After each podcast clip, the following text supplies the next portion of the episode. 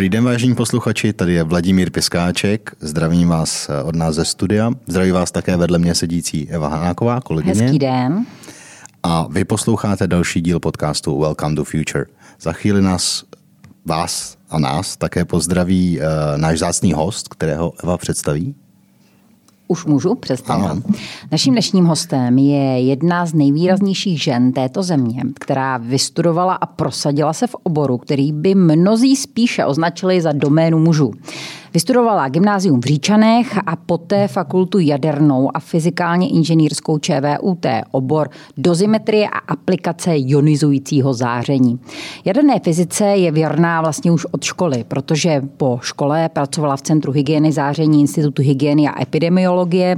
Od roku devadesát dva byla zástupkyně vedoucího ústředí radiační monitorovací sítě České republiky, později také ředitelkou odboru havarijní připravenosti Státního úřadu pro jadernou bezpečnost.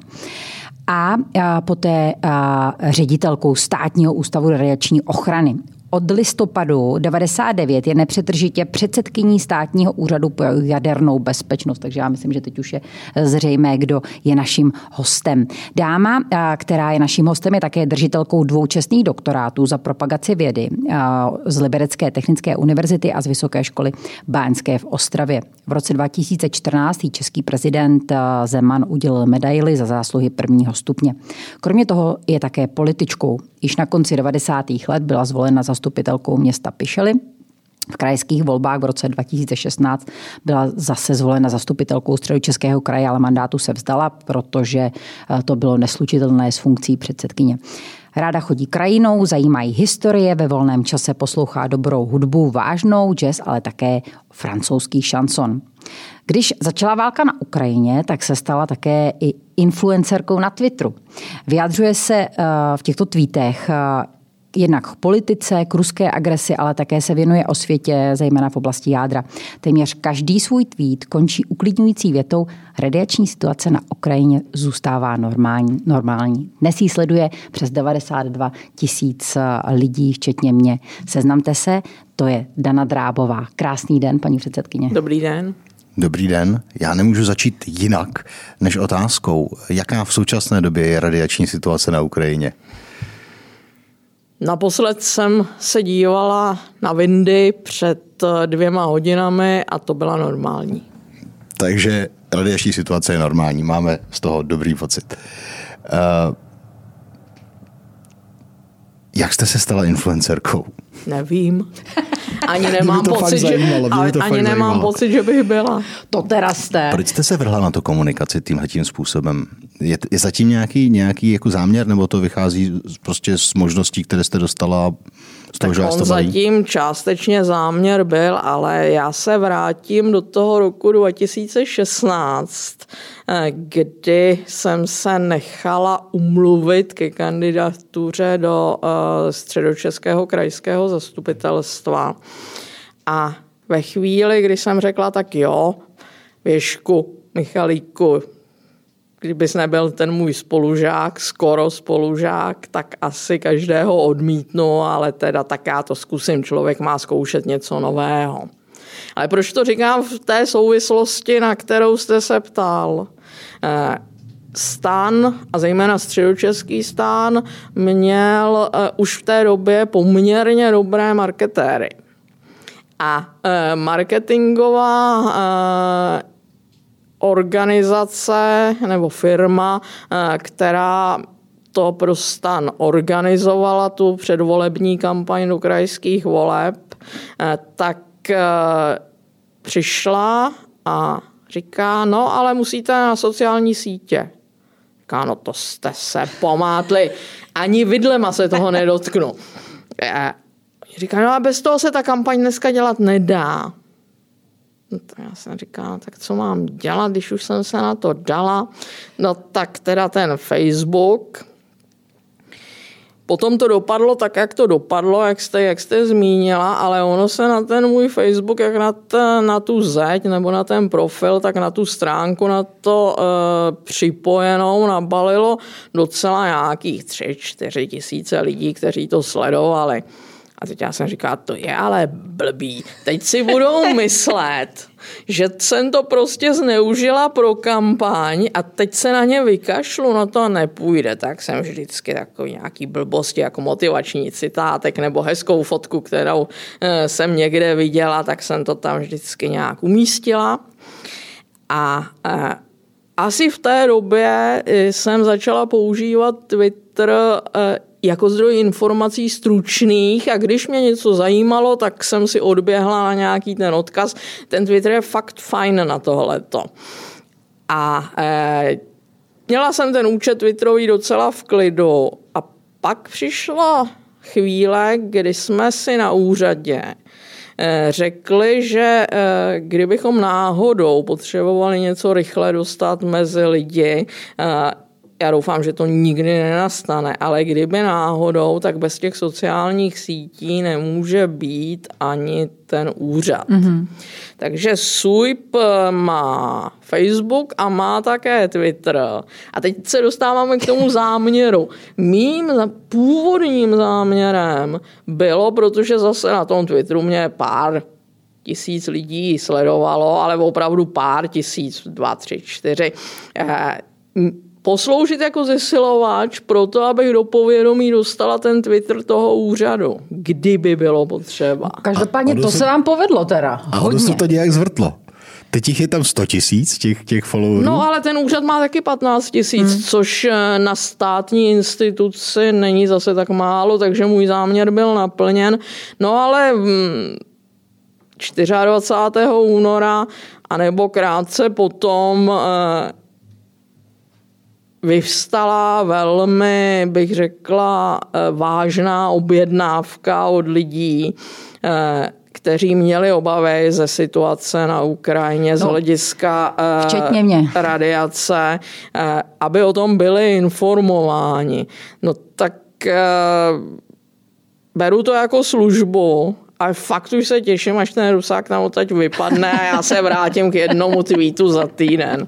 No každopádně dě, děku, děláte dobrou práci a moc za to děkujeme, protože já myslím, že v tom na začátku, na začátku toho března, já myslím, že to, to se tak zintenzivnilo vlastně hlavně poté, kdy rusáci, jak říkáte, zaútočili na jadernou elektrárnu Záporožskou. Záporožskou. A tam si hmm. pamatuju, že vy jste tam reagovala opravdu silně, jako zešíleli, ale současně jste, současně jste taky jako napsala, že v, zatím to všechno vypadá v pohodě a lidi jste extrémně uklidňovala.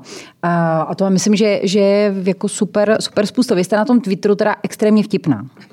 Jako no ex, nevím. Extrémně vtipná. Tak to přečti ten tweet. Já to přečtu, protože samozřejmě my se tady bavíme o vážných věcech o Ukrajině, ale vy se, paní předsedkyně, vyjadřujete, jak už jsem zmiňovala, i v tom profilu, i, i uh, k politice. Já včera, když jsme se připravovali s Vláďou, tak jsem, protože váš Twitter sleduju, tak jsem mu říká, počkej, něco ti přečtu. A my jsme se smáli poté, opravdu jakoby několik desítek sekund, protože samozřejmě na tom Twitteru se objevují různé existence a ku příkladu známý neonacista pan Vandas tam reagoval před pár měsíci na koncert, který se konal na Václavském náměstí na podporu Ukrajiny. A já teď budu citovat, kde pan Vandas píše, opravdu ne, nejsem Ukrajinec ani Tchajvanec, jsem Čech. A vy na to reagujete naprosto krásnou větou, jednoduchou, respektive dvěma větami jednoduchými. Hlavně debil. Ale no to už? Jsem pana Vanda se vytočila, už mě taky zablokoval. Ale teprve, co jste koukala asi tak dva dny zpátky. Teda mi zůstanou navždy utajena, to mě potrestal. Ne, ale pojďme zpátky ještě k té komunikaci a k té situaci, která se děla po tom, co Rusové začali útočit na jadernou elektrárnu Záporožskou. Kde já si pamatuju, že vy jste vlastně v tu chvíli, jak otázka, vnímáte svůj úřad a svoji roli tak, že je do značné míry i komunikační, anebo je to nějaká nadstavba a tu komunikaci třeba v tomhle případě by měl převzít nějaký jiný, nevím, úřad vlády, někdo takový? Ta naše role také v sobě obsahuje komunikaci, protože kdo nezvládá mluvit s lidmi a lidi jsou ti, kvůli kterým je ten úřad zřízen, aby zajistil, že rizika těch technologií, které souvisejí s jadernou energií, budou dobře regulována, budou opravdu v každou chvíli nízká. Ale to taky musíte umět těm lidem vysvětlit. Tak tu komunikaci pokládáme za přirozenou součást naší práce, ale máte pravdu v tom, že jsou situace, kdybychom měli vlastně vytvořit jenom v uvozovkách jenom odborné podklady pro někoho, kdo se profesionálně zabývá strategickou komunikací. Klasickým příkladem, a také to souvisí s tou nešťastnou Ukrajinou, byla otázka možného použití taktické jaderné zbraně ze strany Rusů. Jednak, protože jaderný, tak se na nás leckdo obracel v souvislosti s tím, co by se dělo a co by měli lidi dělat, kdyby tedy. A pro nás to bylo hodně těžké, protože my jsme v tomhletom takový poučenější lajci. My jsme se museli do té vojenské části ponořit, něco si nastudovat a něco být schopni tedy na opravdu hodně četné dotazy v průběhu března odpovědět. A zabrousili jsme několikrát do oblastí, které nám prostě nepřísluší. Nám nepřísluší ochrana obyvatelstva v případě, že dojde k nějaké mimořádné situaci. My jsme tady od toho, abychom řekli, ta situace je taková, taková je třeba přijmout takové, takové opatření, ale ta realizace už jde za někým jiným. Hmm.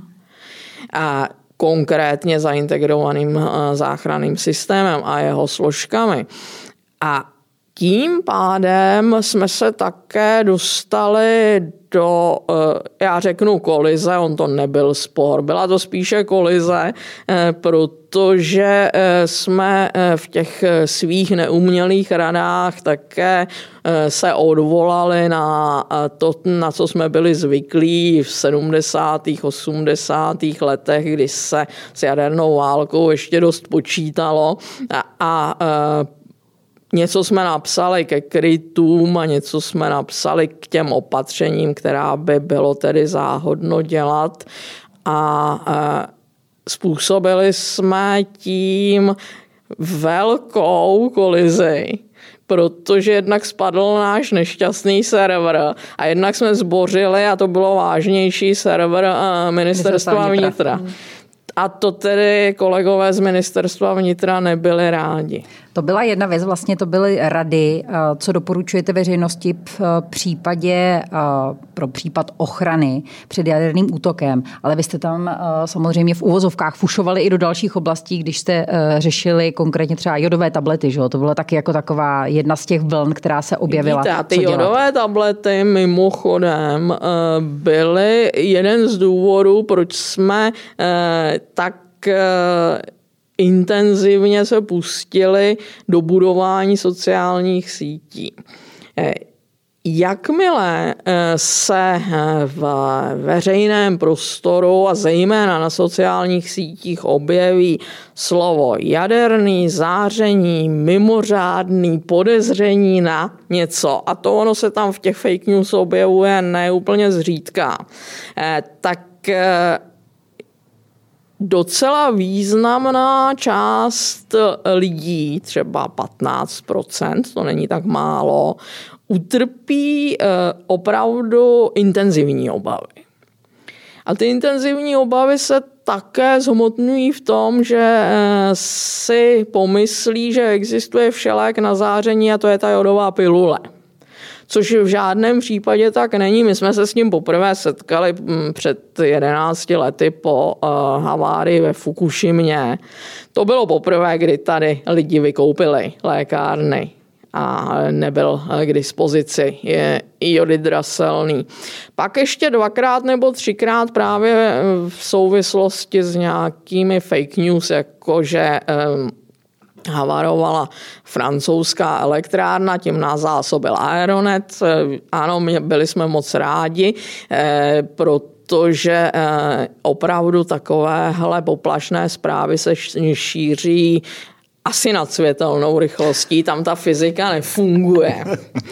A e, zase se nám úplně nepodařilo, a když se nám to podaří aspoň u některých lidí, ty lidi uklidnit a říct jim, nejeste ten jod, nemá to smysl, ještě si rozhodíte metabolismus štítné žlázy a v téhle situaci by vás to fakt neochránilo. Neexistuje všelék na záření.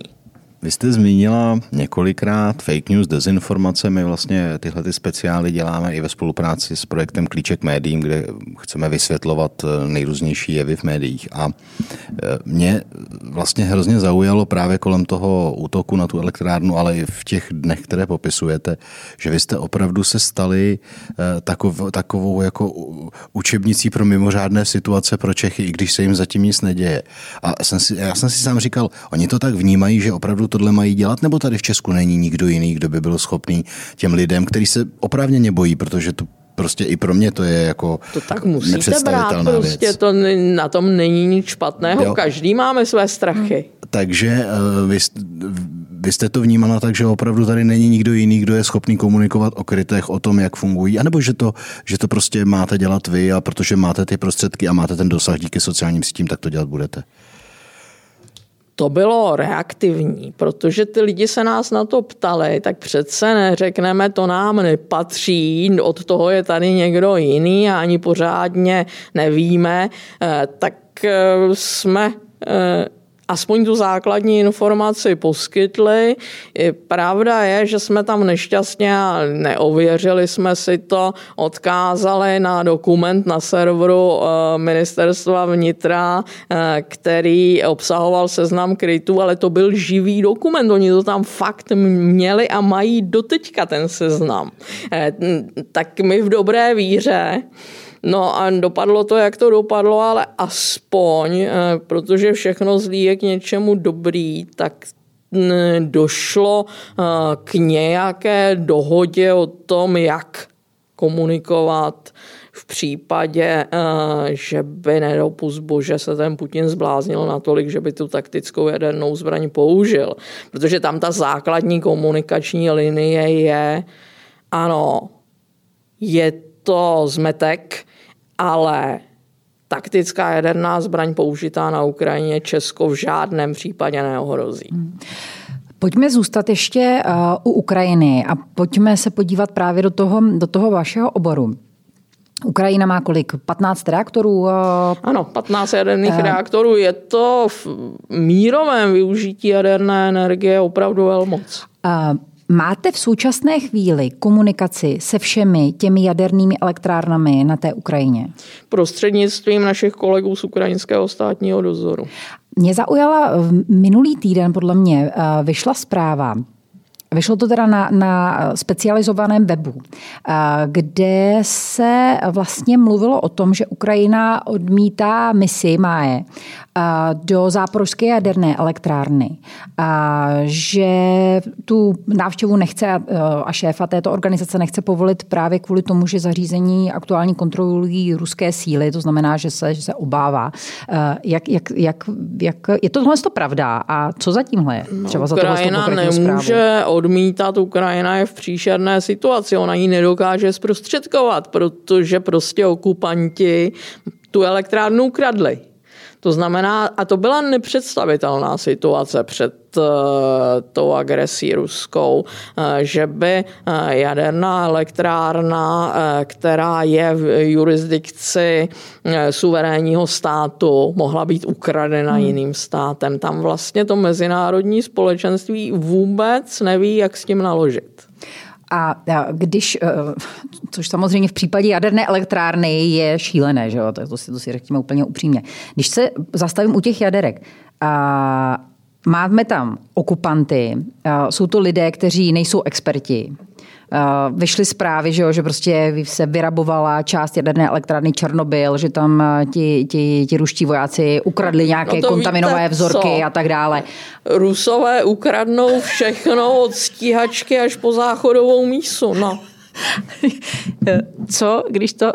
to moje otázka. Co je vlastně nejzranitelnější na, na takové jaderné elektrárně? Ta jaderná elektrárna, abych řekla hardwarově, je velmi odolná, velmi robustní, vydrží lecos, vydržela by i náhodný zásah raketou země-země třeba, nebo náhodný pád stíhačky. Ale tou nejcitlivější částí jsou lidi, protože lidi to obsluhují a lidi jsou vždycky náchylní k chybě, ale ve stresu mm-hmm. a s namířeným samopalem to teda je obdivuhodné, že dokáží tu elektrárnu držet. Rychle to musím zaklepat v bezpečném stavu. Uh,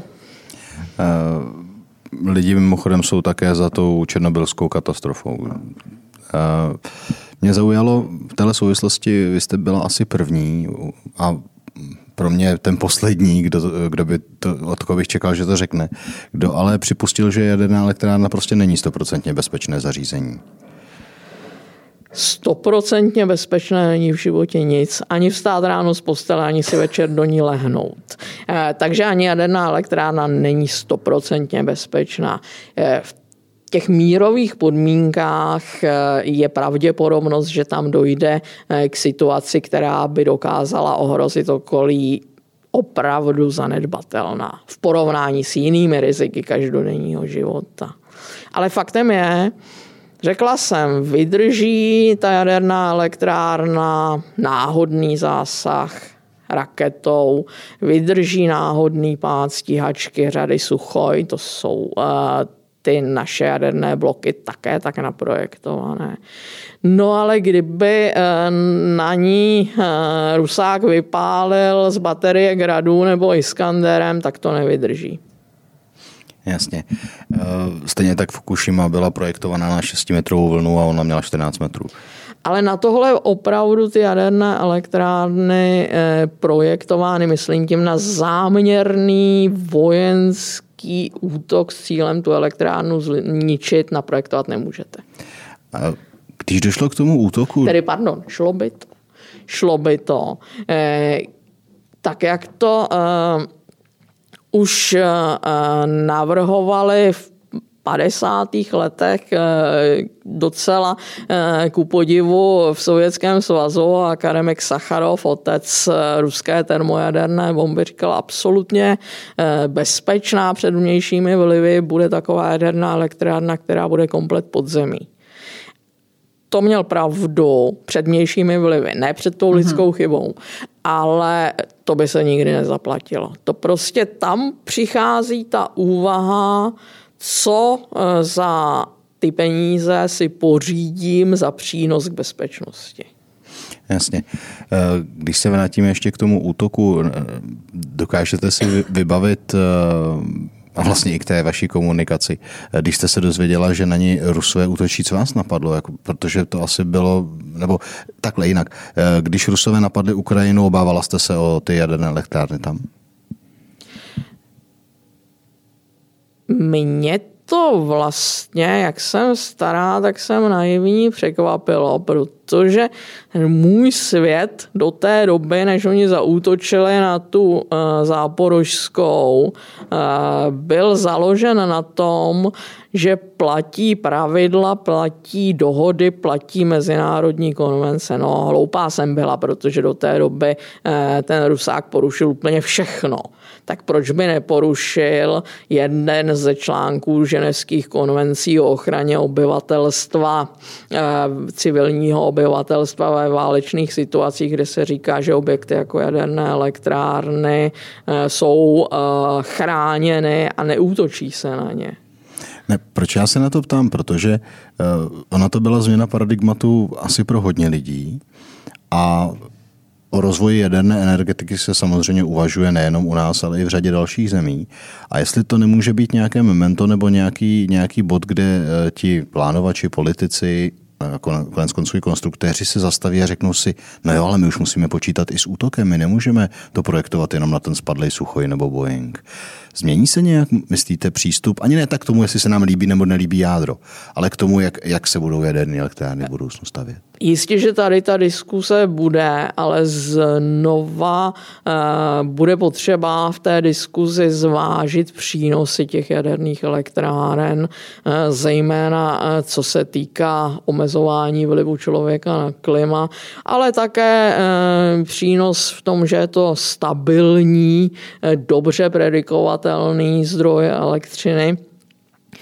Oproti nevýhodám, do kterých patří i to mizivé riziko, že někomu rupne v hlavě a vydá rozkaz k obsazení jaderné elektrárny. Ale všimněme si, nemám fakt nějakou tendenci sbírat plusbody pro okupanty, ale všimněme si, že oni se k té elektrárně chovají s respektem. A proč? Proč myslíte?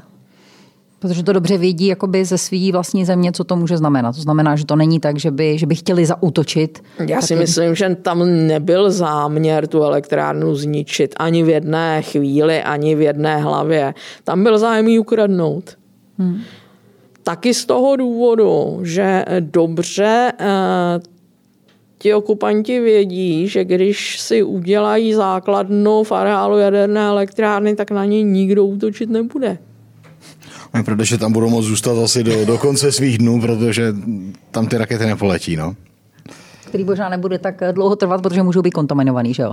Ne, tam ne, na té záporožské okay. Určitě ne. A, teď nemyslím na ty záporožské, ale... Bylo... Ale e, musím e, říct, že i takové ty zprávy, které se objevily e, o tom, co strašného se stane a co, jaké části těla upadnou e, ruským vojákům, kteří e, okupovali černobylskou elektrárnu, tak ty byly taky strašně přehnaný.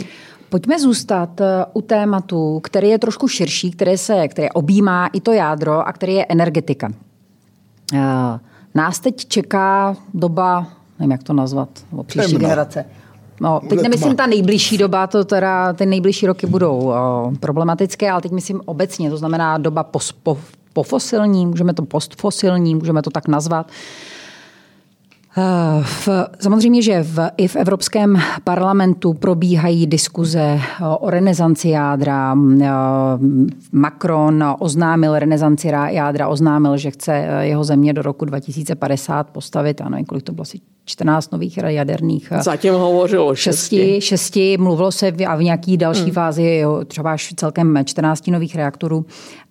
Ve Francii, Francie, že sedmdesát procent vyrobené elektřiny pochází z jádra. U nás je to podobné, když ten poměr nebo to procento je nižší, to je kolem necelých čtyřicet procent plus minus. Na desetině světové produkce elektřiny se podílí, podílí jádro. Tento týden přišla zpráva z Evropského parlamentu, že dva výbory vlastně odmítly v rámci taxonomie u, uh, uznat uh, jádro a plyn jako ekologické investice. Jádro, je jádro eko podle vás? Podle mě je daleko přátelštější k životnímu prostředí než jiné způsoby, jakými si opatřujeme elektřinu. Už protože ta jaderná energie je velmi koncentrovaná, to znamená, vy potřebujete daleko menší zábor půdy, protože tu elektrárnu postavíte na daleko menší ploše, než potřebujete pro solární elektrárny, pro větrné elektrárny. Potřebujete daleko méně surovin pro to, aby vám ta jaderná elektrárna fungovala. A tohle všechno se do těch vlivů na životní prostředí musí započítat. Musí se to udělat poctivě a pak zjistíte, že žádný zdroj energie není čistý.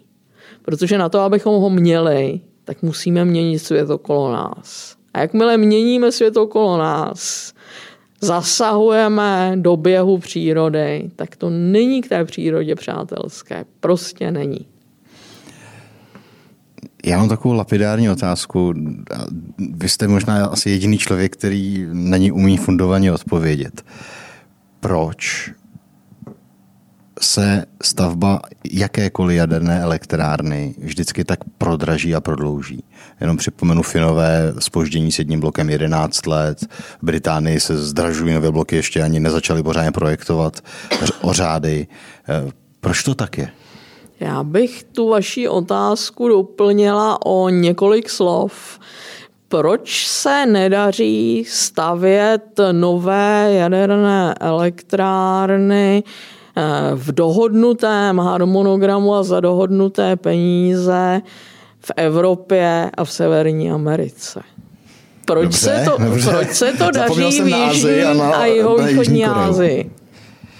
A konec konců i na Středním východě, protože Korejci, i když tam bylo zpoždění způsobené přehodnocením možných poučení z fukušimské havárie, tak elektrárnu Barakah ve Spojených arabských emirátech postavili včas a za dohodnutý rozpočet. Dobře, tak otázku jste si položila sama, tak ještě odpověď.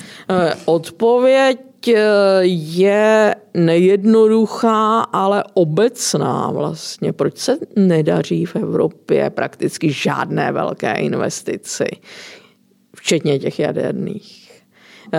Proč úžasná hamburská opera měla zpoždění skoro pět let? Proč nové berlínské letiště bylo dostavěno asi tak v tom rámci, jako to finské Olkiluoto?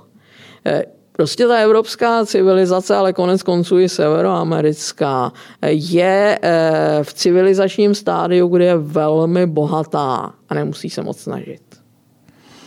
Takže kdybych si to laicky přeložil, pokud bychom to dali Korejcům, což jsou jedni z potenciálních stavitelů té, té elektrárny, tak myslíte si, že by to stihli včas a za dohodnutý peníze? No on je tam ještě další důležitý hráč a to je investor. To si teda pište, že arabští šejkové vědí, že za své peníze budou chtít velmi důkladné naplnění smlouvy, kterou uzavřeli. A ten investor je klíčový, protože on si musí jednak tu smlouvu uzavřít tak, aby případné zdražení nebo protažení doby výstavby jednoznačně šlo za tím, kdo tu elektrárnu dodává, pokud tam tedy není samozřejmě nic na světě, není sto procent nějaké zásadní pochybení na straně toho investora. Takhle mimochodem měli uzavřenou tu smlouvu Finové T V O na Olkiluoto a valná část těch více nákladů, i když se bývalá Areva a nyní E D F ještě pořád zuřivě soudí, tak za nimi půjde. Ty nepůjdou na margo finského investora. To jo, na druhé straně za těch jedenáct let oni mohli vyrobit už obrovské množství levnější a dostupnější elektřiny, než to mají, to znamená, to oni na tom tratí ono výrazně. Ono na tom zpoždění je vždycky nejdražší ta nevýroba. A pokud se podívám do blízké i vzdálenější budoucnosti a do České republiky, tak doufám nebo očekávám, že ta diskuze o tom, jestli, kde a jak jádro rozšiřovat, se asi urychlí, předpokládám. A u nás ta nevýroba bude ještě citelnější, než je to v případě Finů, pokud se, pokud se takováhle věc stane. Ve světle třeba i války na Ukrajině a dodávek plynu. No pravděpodobně ano, protože my jsme byli v takovém stádiu klidu, že přece s Rusem můžeme být partneři a oni by nám neudělali takovou věc, že by omezili dodávky čehokoliv, protože je to přece obchod. Konec konců tahle ta myšlenka byla velmi proponována na sousedním Německém. Ale i my jsme si tady vytvořili stav mysli Rusko. Ne, že by bylo náš kamarád, ale je to solidní partner. No teď se z toho budeme těžce léčit. Tam ten problém, který třeba já vidím vlastně není ani tak v tom, že teďka něco zdražilo, ale na, na tom, že my jsme si nastavili naši ekonomiku, ať už ekonomiku domácností nebo ekonomiku firem a ekonomiku státu, na vlastně nepřirozeně nízké ceny energie, pokud je tady netěžíme, že máme své uhlí. To znamená, ten skok bude teďka pro nás asi řádově větší i, i mentální, nejenom to, co uvidíme v té ježenkách. To určitě a bude to velmi uh, tvrdé, zejména pro uh, některé skupiny lidí v tomhle státě. To bude bez pomoci státu i těžko zvládnutelné. Myslíte si, že by stát měl pomoci?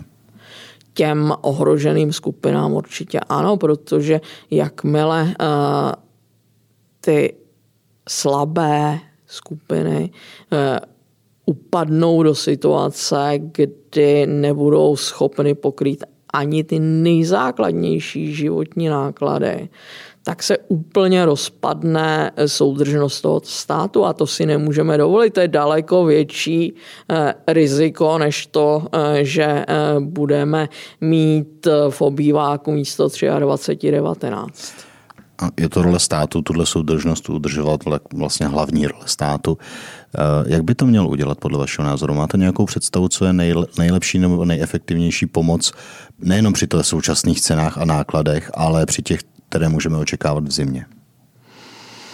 Ono to není jednoduché, protože najít opravdu adresně ty, ty skupiny lidí nebo ty jednotlivce, kteří to nezvládnou, je hodně těžké zadání. I když při všech možných údajích, které státu poskytujeme, včetně daňových přiznání mimochodem, tak by to zase nemuselo být, pokud tedy digitalizace, která je dneska skloňována ve všech pádech, nějak funguje, tak by to nemuselo být tak super obtížné.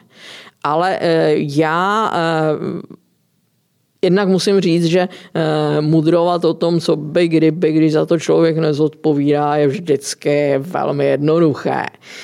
Ale snažila bych se najít cestu, jak vytipovat ty opravdu slabé, kteří to potřebují. Ono je jednoduché vyhodit spoustu peněz na plošnou pomoc, která ale vlastně těm nejslabším moc nepomůže, protože se na ně dostane daleko míň, než kdybychom si je dokázali najít. A zadotujeme lidi, kteří sice nebudou rádi, ale zkousnou to. Mně napadalo takové řešení, ono se říká, kdo rychle dává, dvakrát dává a když se podíváme zpátky na covid, tak byly země, které, ano, mohly si to dovolit, prostě nedělali nějaké komplikované programy, na které řada firm nedosáhla, ale prostě tu ekonomiku opravdu pokropili těmi penězi a řekli si, tohle to prostě pomůže a pomohlo, to je objektivní, Mo- mohli si to dovolit ty země. Jak myslíte, že by česká společnost reagovala na výzvu? Můžete si to vzít každý, tu pomoc, ten levný tarif nebo ten ultra, ultra dotovaný tarif má, máte možnost mít každý, ale vy, kteří to zkousnete, i když se jako uskorovníte a přihlásíte se, že ho nechcete, tak vy pomůžete těm, kteří to opravdu potřebují. Já si myslím, že ta reakce by nebyla negativní. Já si taky myslím. Myslím si, že kdyby se to postavilo takhle, tak spousta lidí řekne ano, já to zkousnu, včetně mě. Pojďme ještě k energetice jako takové. Válka na Ukrajině vlastně uspíšila jednu věc a to je přechod od ruských zdrojů, obecně surovinových zdrojů. Naše ekonomika je surovinově závislá na dodávkách zejména ruského plynu. Řešíme, že na vládě se připravuje teďka plán, jak se zbavit závislosti na ruském plynu a ruských surovinách do, do pěti let. Vy, paní předsedkyně, když se podíváte, máte nějakou pomyslnou křišťálovou kouli. Jak by měl vypadat ten ideální energetický mix, řekněme za dalších, aby to bylo realistické, dvacet třicet let? Já si myslím zase, že ta naše státní energetická koncepce, což je strategický dokument, je nastavena dobře, protože ona říká Okolo roku dva tisíce čtyřicet tady bude kombinace jaderné energetiky, obnovitelných zdrojů a doplněná nějakým malým zbytkem uhlí a doplněna nějakým malým podílem plynu. Nezavrhujme plyn. Plynu je na světě dost. Ale akorát je těžké ho sem dostat. Ho nemáme, jak sem dostat. Ano. Je to ale složitější, protože to mluvíme jenom o elektřině. A e, prakticky se nedotýkáme vytápění. Vezměme si, že čtyřicet procent českých domácností je stále e, zásobováno z, centrálních, e, z centrálního vytápění. E, nemluvíme o dopravě, nemluvíme o průmyslu, nemluvíme o zemědělství, takže tam všude e, bude e, třeba hledat alternativní způsoby. K tomu plynu v průmyslu moc alternativ nenajdete. E, jak budeme vyrábět hnojiva, bez kterých ta naše půda, tak jak byla po desítky let většinově obhospodařována, už prakticky moc úrodná nebude. Já jsem se teda, když z chodu okolností říkáte hnojiva, tak já jsem se před pár týdny bavila s panem Petrem Krogmanem, což je člověk, hmm. který má velký biznis na Ukrajině, vlastní tam zemědělské farmy. A bavili jsme se přesně o biznisu hnojiv. A on, on mi říkal, ale hnojiva se dají dovážet. Hnojiva nemusíme tady, nemusíme vyrábět, musíme si zjistit, jaká je, jaká by byla cena, kdybychom to dovezli třeba ze Španělska. Ano, to má pravdu. To má pravdu. Ono konec konců skoro všechno se dá dovážet. Skoro všechno, ale eh, dokonce i voda se dá dovážet, když na to přijde, tak když můžeme stavět eh, velké trubky, eh, které k nám dopravují ropu, tak úplně stejně by se daly postavit velké trubky, které dopraví vodu. Eh, takže otázka zásobování vodou. Teď se podívám za horizont třeba v Africe. Není záležitost toho, že by ta voda nebyla k dispozici, ale není nikdo, kdo by investoval do toho, jak ji dostat k lidem. Ještě k té koncepci. Ona nepočítá s jednou věcí. Ona nepočítá s šesti miliony elektromobily, kteří, které tady potenciálně budou jezdit a ty budou potřeba z něčeho tu elektřinu brát. Neřešme teďka, kde to budou dělat, ale ta elektřina bude muset být k dispozici. To no je docela ono... velká zátěž a navíc ta zátěž není rozložená v čase. Ono... abychom se dostali na šest milionů elektromobilů, pakli se na ně vůbec kdy dostaneme, o čemž já teda srdečně pochybuju, tak to nebude za pět ani za deset let. To teda určitě ne. Je tam ale ještě jedna věc. Elektromobily jistě požadavek na zvýšení instalovaného výkonu v elektrárnách. Ale co třeba tepelná čerpadla? Ona jsou sice úsporná v porovnání s přímotopy nebo v porovnání s plynovými kotly, ale že by to elektřinu nepotřebovala, to teda také ne. Eh, takže eh, Chaps předpokládá, eh, že na to, aby eh, jenom takový středně rychlý rozvoj elektromobility a středně rychlý rozvoj eh, tepelných čerpadel pro vytápění rodinných domů, eh, tak na tenhle scénář řekněme si, že dneska Česká republika vyrábí něco přes sedmdesát terawatthodin elektřiny, spotřebovává něco přes šedesát a tenhle scénář toho středního rozvoje znamená nějakých sto dvacet terawatthodin, to znamená skoro zdvojnásobení. Právě no, a kde to vezmeme? No, to je million dollar question. Vytýkám před závorku, máme pořád uhlí. No, máme ale málo, ale málo. Ale umíme ho přivést. Umíme ho přivést, ale bude to extrémně drahé. Jsou vlastně v Evropské unii čtyři, možná pět států, ale to Lucembursko je přece jenom v jiné situaci jako součást Beneluxu, které z hlediska dovozu jakýchkoliv komunit jsou na tom extrémně nevýhodně, protože nemají moře. A to je Česko, Slovensko, Maďarsko a Rakousko. Ještě když zůstaneme u, možná budu pokračovat otázce, kterou říkal teď, teď Vláďa. Tady v České republice se plánuje vlastně dostavba jaderné elektrárny teď nejbližší době Dukovany. Myslíte si, že, to, že, že i ta válka na Ukrajině a to, co se teď děje ve světě s energetikou, vlastně bude znamenat i větší a větší renesanci jádra a bude tlak na to, aby se dostavovaly další jaderné bloky v České republice? A je to správná cesta? Tak Česká republika s tím počítá, ona s tím počítá už ta stávající energetická koncepce. Jednak, že Dukovany budou jádro za jádro, to znamená, že by tam měl být časem postaven ještě další blok o výkonu tisíc megawatů, anebo několik bloků, které naskládají těch tisíc megawatů, mělo-li by to být v těch menších reaktorech.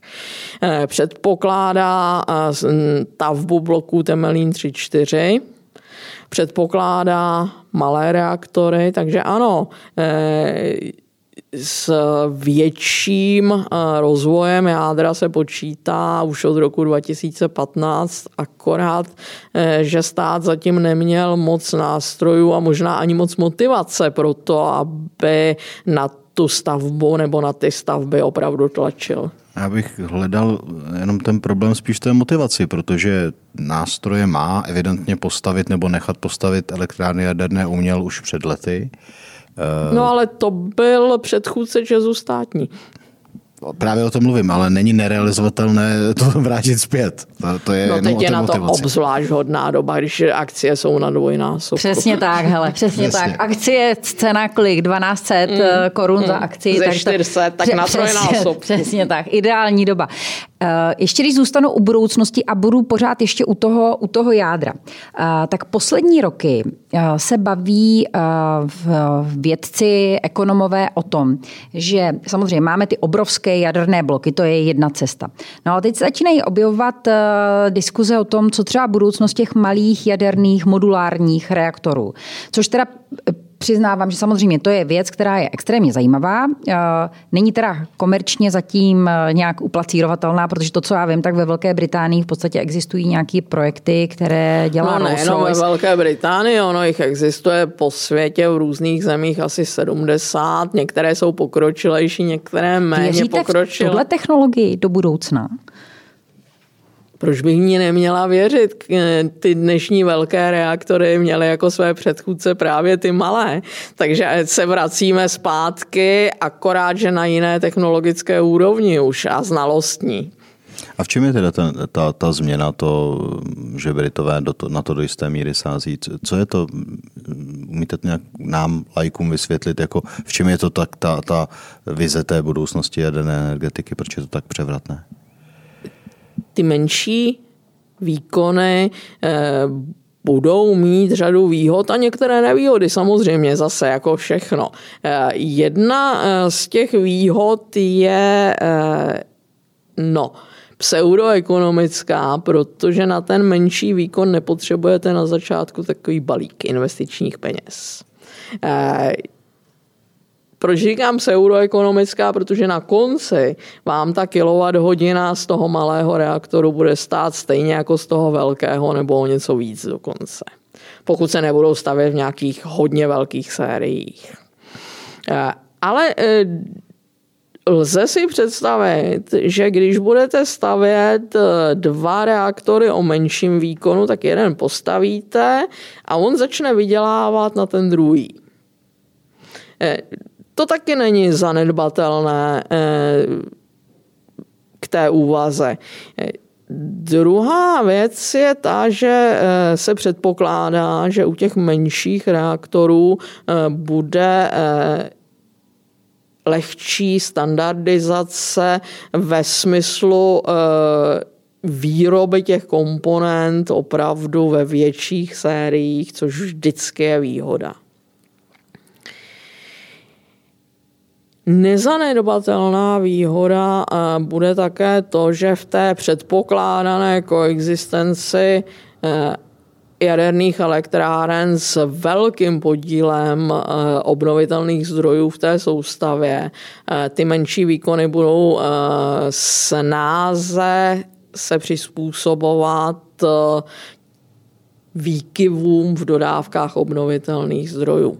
Ne, že by to ty velké reaktory neuměly, ale když si představíte léto, kdy opravdu svítí intenzivně, tak budete ten velký jaderný reaktor držet třeba na šedesát procent výkonu, což je možné, ale neekonomické.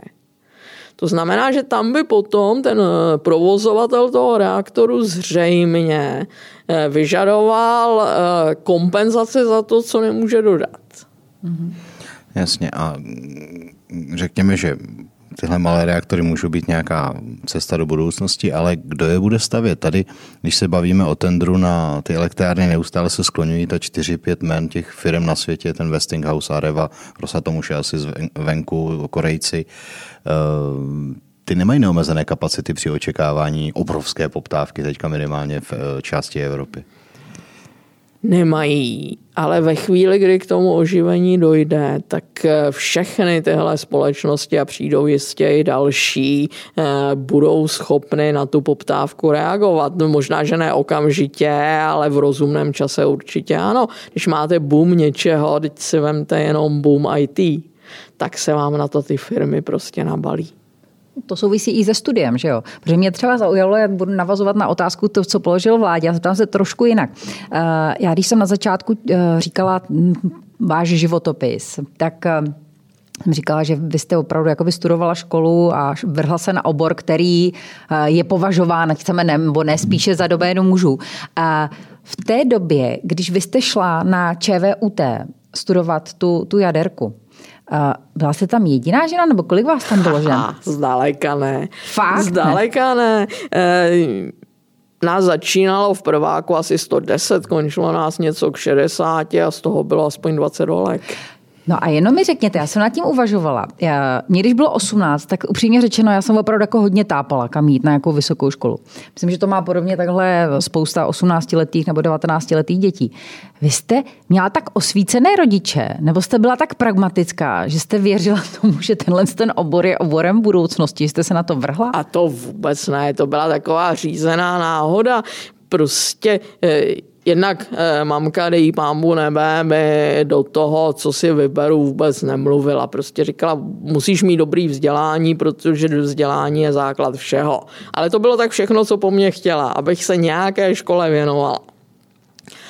Eh, vždycky mi šla líp matematika, fyzika, přírodní vědy, než eh, jazyky a historie podobně, takže ta volba, že to bude technická škola, byla pragmatická, protože doktor by ze mě být nemohl při vší úctě k tomu povolání, no nemohl. No a tak z toho nějak ta jaderka vyplynula. To nebyla žádná úvaha o tom, jakou to má nebo nemá budoucnost, i když v té době ta, ta škola byla opravdu prestižní. Pardon. Já si pamatuju na dobu, kdy uh, po havárii ve Fukušimě Německo oznámilo, že opouští od energetiky definitivně, tak uh, se objevilo ve veřejném prostoru, aha, no tak to taky může celý ten obor zahynout, protože nebudou lidi, kteří by ho chtěli studovat a nebudou ani ty studijní obory, který, uh, který na těch školách buď jsou, nebo, nebo ještě jako dobíhali. Jak to vypadá s... Uh, lidmi, kteří uh, mají schopnost ty elektrárny řídit nebo stavět. Je to tak, že vymizeli? Ne úplně. Uh, Česko si zachovává ještě pořád dost podstatnou kapacitu uh, ve výzkumu, ve vývoji, v průmyslu, konec konců, uh, a to je asi uh, to nejdůležitější u provozovatelů těch jaderných elektráren. Ale na tyhle ty úvahy já vždycky říkám, no dobře, asi to bude těžší, než by nezbytně muselo, asi uděláme víc chyb, než bychom udělali, kdyby tady byla kontinuita, ale odpuste, krucifix těch šest bloků taky někdo postavil. A nějak se začalo. A pak se na ty projekty nabalili lidi, kteří tomu ten život dali. Tak když tady bude dobrý projekt, ono to půjde zase. Ano, jistou část té kontinuity jsme promrhali, ale to neznamená, že to nedokážeme. Vy jezdíte uh, i přednášet. Uh, zase, když jsme u toho vzdělávání, tak já jsem uh, někde viděla, jak jste uh, mezi studenty středních škol. Uh, vždycky tam máte extrémní aplaus. Ty lidi jsou z vás hrozně nadšení, nebo ty mladí lidi jsou z vás extrémně nadšení. To, co já jsem viděla a co můžu posuzovat na dálku. Uh, máte pocit, že, jako, že, že vy jste opravdu takový ten evangelizátor, že, že roste teďka uh, vlastně zájem? Vnímáte, že třeba roste po, uh, zájem lidí o to, aby se věnovali víc těm technickým oborům u těch mladých lidí? Roste, ale není to zásluha těch popularizátorů, anebo ne tak velká. Tohle všechno vždycky je podmíněno tím, že je tady něco, co ty hmm. mladí zajímá. Hmm. A když je to zajímá, tak zatím jdou. Hmm. Máme tady téma ještě, které, které Evo, nakousneš ho? Uh, já Poslední. jsem brzy ráno dneska měla telefonát se svým nejlepším kamarádem z vysoké školy. Říkala jsem, uh, máme jako hosta uh, paní Danu Drábovou. A on říkal, ježiš, to je krásný, taky moc pozdravuji, já ji sleduju na Twitteru. A, a já říkám, co bys se jí zeptal? A on mi říká, proč chce kandidovat na tu prezidentku? Teď by byla úplně skvělá. No jo, to je takový zdání, který klame. A já už přece jenom mi není dvacet, dokonce ani čtyřicet ne, tak už o sobě taky něco vím. A to, co o sobě vím zcela jistě, že nechci být prezident. A proč? Já musím mít každé proč své proto. Prostě nechci. Dobře. Nicméně do politiky jste se už před časem vrhla. Chcete se jí nějakým způsobem ještě věnovat v budoucnu? Poučení z toho krátkého extempore s krajským zastupitelstvem. Dobrá zkušenost to byla. Mě řeklo, že politika není disciplína pro mě. Komunální politiku, kterou jste zmínila na začátku. Kterou jste dělala spoustu let? A budu dělat dál, jestli mě strejdové a tety v Píšelích zase zvolí. Už máme kandidátku po kupě. Ale to já nepovažuji za politiku. To je každodenní správa věcí obecních. Dobře, takže víme, co dělat budete a nebudete a děkujeme moc za vaše odpovědi. Děkujeme moc, mějte hezký den a hlavně hezké prázdniny. Mějte se hezké. A hlavně, jak radiační situace na Ukrajině zůstává co možná nejdál, nejdéle. Normálně. Nemáme to v rukou, ale doufám, že radiační situace bude jedna z mála věcí, které na Ukrajině zůstanou normální. Ona, Ukrajina, bude skvělá země, až toho Rusáka vyženou. A to je, myslím, že pozitivní věta a na závěr. Mějte se moc krásně, nashledanou. Děkujeme.